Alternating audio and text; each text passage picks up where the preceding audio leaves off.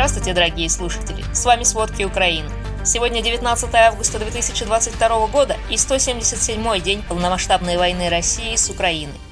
Вчера был первый день с 6 июля, когда Россия не захватывала никаких украинских территорий. Это отметили в новом отчете Американского института изучения войны.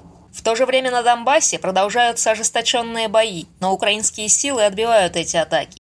Аналитики предполагают, что российские войска продолжают попытки наступления, чтобы отвлечь украинские силы от контратак на юге. При этом российская армия продолжает бомбить украинские города, их мирное население и гражданские здания. Но вчера вечером было и несколько сообщений о взрывах на российских военных объектах. Сейчас мы расскажем обо всем подробнее. Так, вчера вечером взорвался склад боеприпасов в селе Тимоново в Белгородской области. После восьми вечера по московскому времени белгородский губернатор Вячеслав Гладков сообщил в своем телеграм-канале, что там загорелся склад с боеприпасами. Гладков утверждает, что пострадавших и жертв нет, а глава округа вывозит жителей ближайших сел на безопасное расстояние. По сообщению губернатора, на месте работают оперативные службы, причина пожара устанавливается. В соцсетях же появились неподтвержденные видео, на которых видны и слышны многочисленные разрывы, довольно большие. В ночь на сегодня также появилась информация о взрывах в районе военного аэродрома Бельбек, расположенного около Севастополя, в захваченном Россией Крыму. Рейтер передает со ссылкой на данные трех местных источников, что около аэродрома прогремели четыре взрыва, Агентство также сообщает о кадрах, опубликованных одним из украинских сайтов, на которых виден запуск ракеты. После этого звучат по меньшей мере два взрыва. Но в Рейтер отмечают, что не смогли пока оперативно верифицировать эти видео.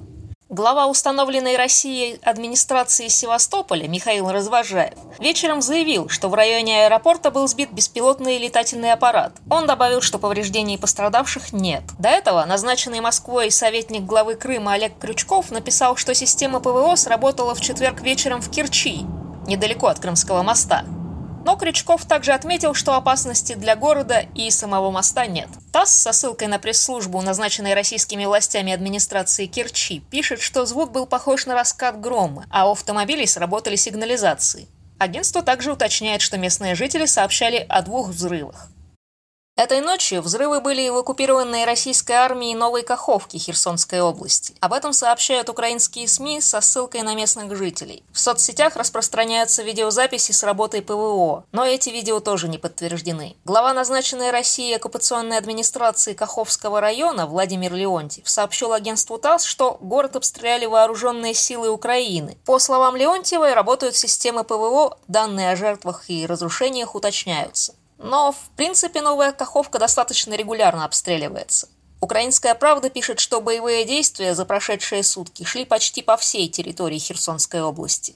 Там довольно часто приходят сообщения о уничтожении российских складов и вооружения. Так, советник главы Херсонской областной администрации Сергей Хлан сообщил 18 августа, что украинские войска уничтожили российский склад Белогоровки. Он расположен недалеко от украинского плацдарма через реку Ингулец. Также Хлан подтвердил, что позавчера, 17 августа, украинские войска уничтожили российскую военную базу в Новой Каховке. Об этом вчера заявили и в Управлении стратегических коммуникаций ВСУ. Там сообщили, что эта атака уничтожила не только технику, но и 10-15 российских военных. Примерно столько же, по их оценкам, были ранены. От войны, конечно, страдают и гражданские. На деоккупированных территориях Херсонской области нашли противопехотные осколочные мины ПОМ-2, от которых можно пострадать, не коснувшись их. Об этом сообщает «Украинская правда» со ссылкой на глав администрации. Во всей области много заминированных территорий. Особенно плохо с этим в селах, прилегающих к соседним регионам, через которые проходит река Ингулец. Трудно даже представить, что переживают жители оккупированных территорий. Вчера вечером российские войска обстреляли Николаев. Об этом сообщают городские власти. По предварительной информации, двое человек были ранены, их госпитализировали. Еще один мирный житель умер по дороге в больницу. Этим утром Николаев опять обстреливали ракетами типа С-300. Об этом сообщает мэр города Александр Сенкевич. Три ракеты снова попали в Черноморский национальный университет имени Петра Могилы. Его здание частично разрушено, повреждены и ближайшие дома. Предварительно один человек был ранен. Российские войска уже обстреливали этот университет позавчера. Также в другом городе обстрелами повреждено предприятие. Ракеты С-300 обычно используют для противовоздушной обороны. Но по заявлениям украинских властей и по мнению аналитиков из Министерства обороны Великобритании, российская армия в последнее время атакует ими наземные цели, похоже, вместо более дорогих и точных крылатых ракет. На востоке Украины российские войска атаковали в нескольких направлениях, но нигде не продвинулись. Так, в Луганской области, где Украина контролирует несколько сел и совсем небольшие территории, представители администрации сообщают, что были отбиты 8 атак российских войск. Большинство из них шло на Бахмутском направлении. Но российская армия продолжает обстрелы населенных пунктов. В Донецкой области, по сообщениям глав администрации, за сутки пятеро мирных жителей погибли и 10 были ранены. Обстрелы велись из артиллерии, минометов, танковых орудий, реактивными системами залпового огня «Ураган», а также неуправляемыми ракетами.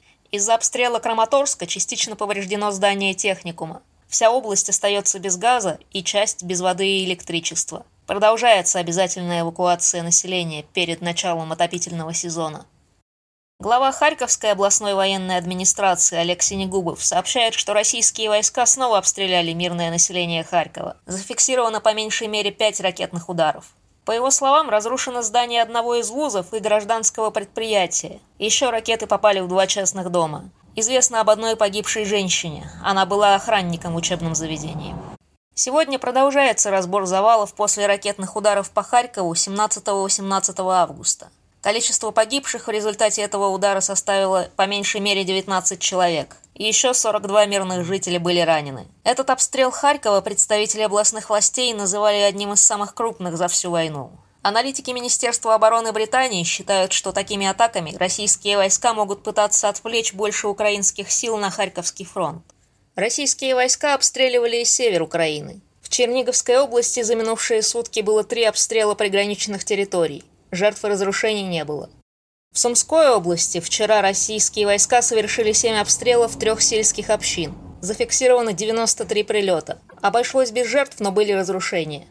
Украинская разведка предупреждает, что российские войска готовят провокацию на Запорожской атомной электростанции, крупнейшей атомной электростанции в Европе. Сообщается, что провокация под украинским флагом может состояться сегодня. Но эта война может грозить еще более серьезной катастрофой. Украинская разведка предупреждает, что российские войска готовят провокацию на Запорожской атомной электростанции. Это крупнейшая атомная электростанция в Европе. Сообщается, что провокация под украинским флагом может состояться сегодня – на это указывает то, что на Запорожской АЭС будут находиться только оперативный персонал. Всем остальным вход будет закрыт. По информации Главного управления разведки Украины, вчера на вечернем собрании руководства Запорожской атомной электростанции отсутствовали представители Росатома, которые с момента захвата станции всегда были на подобных совещаниях. Более того, по данным украинской разведки, представители Росатома вообще покинули территорию ядерной электростанции. По мнению украинской разведки, российские власти после масштабных обстрелов Запорожской атомной станции могут повысить ставки и устроить настоящий теракт, чтобы обвинить Украину. До этого в российском Минобороны анонсировали, что 19 августа на Запорожской АЭС может произойти масштабная провокация так называемого киевского режима. Персонал Запорожской АЭС призывает мировое сообщество предотвратить катастрофу на Запорожской электростанции. По их мнению, Катастрофа там может иметь на порядок более ужасные последствия, чем аварии на Чернобыльской АЭС и на Фукусиме в Японии. В то же время Украина вооружается не только с помощью Запада, но и через народные сборы. Фонд украинского телеведущего и волонтера Сергея Притулы собрал 600 миллионов гривен и приобрел для украинской армии доступ к спутнику и к базе спутниковых снимков ISAI.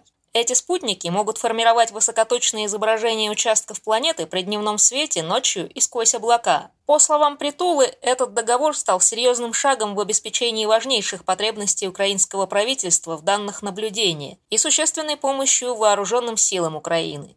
Соглашение реализовано за счет средств украинского народа, которые удалось собрать через общенациональный проект «Народный Байрактар», но производитель предоставил три беспилотника бесплатно. Поэтому волонтеры получили возможность направить 600 миллионов гривен на покупку спутника. Западные военные эксперты опасаются, что Россия, конечно, будет использовать для войны с Украиной недавно запущенный из Байконура иранский спутник «Хаям». Представители Ирана, конечно, опровергают эти сообщения, но в любом случае снимки с Хаяма гораздо менее совершенны. Но европейские страны, конечно, тоже помогают Украине. Правительство Эстонии одобрило новый пакет военной помощи. В него войдут новые партии минометов и противотанкового оружия, а также один полевой госпиталь. Еще Эстония присоединится к странам, помогающим тренировать украинских военных. Среди уже предоставленного оружия – противотанковые гранатометы «Джавелины», гаубицы, противотанковые мины, разные виды стрелкового оружия с боеприпасами, оборудование для связи, средства защиты, а также медицинские средства и сухпайки. Общая стоимость переданной Эстонии военной помощи составляет 250 миллионов евро. В то же время администрация президента США Байдена готовит дополнительную военную помощь Украине на сумму около 800 миллионов долларов. Об этом сообщает агентство Рейтер. Речь идет о передаче избыточного оружия из запасов США. Источники Рейтер говорят, что Байден планирует утвердить помощь, используя свои полномочия как президента. Ну а санкции за нападение на Украину касаются не только экономики, но и символов престижа. Так, еще в феврале Международный олимпийский комитет запретил спортсменам из России и Беларуси участвовать в международных соревнованиях. А недавно руководитель Формулы-1 Стефано Доминикали в интервью заявил, что гонки чемпионата больше не будут проводиться в России. По его словам, несмотря на огромные деньги, которые платит Россия, знаменитых гонок там больше не будет. Формула-1 отменила проведение Гран-при России, который проходил в Сочи. Это сразу после объявления президентом Владимиром Путиным так называемой спецоперации в Украине. До этого сообщалось, что Формула-1 прекратила и трансляцию своих гонок в России. Спасибо, это были все основные новости о войне России с Украиной к середине 19 августа. Помните, правда существует, а мы стараемся делать ее доступной. Если вам нравится то, что мы делаем, пожалуйста, поделитесь этим подкастом с друзьями в России. Это очень важно для нас и для распространения правдивой информации. До встречи!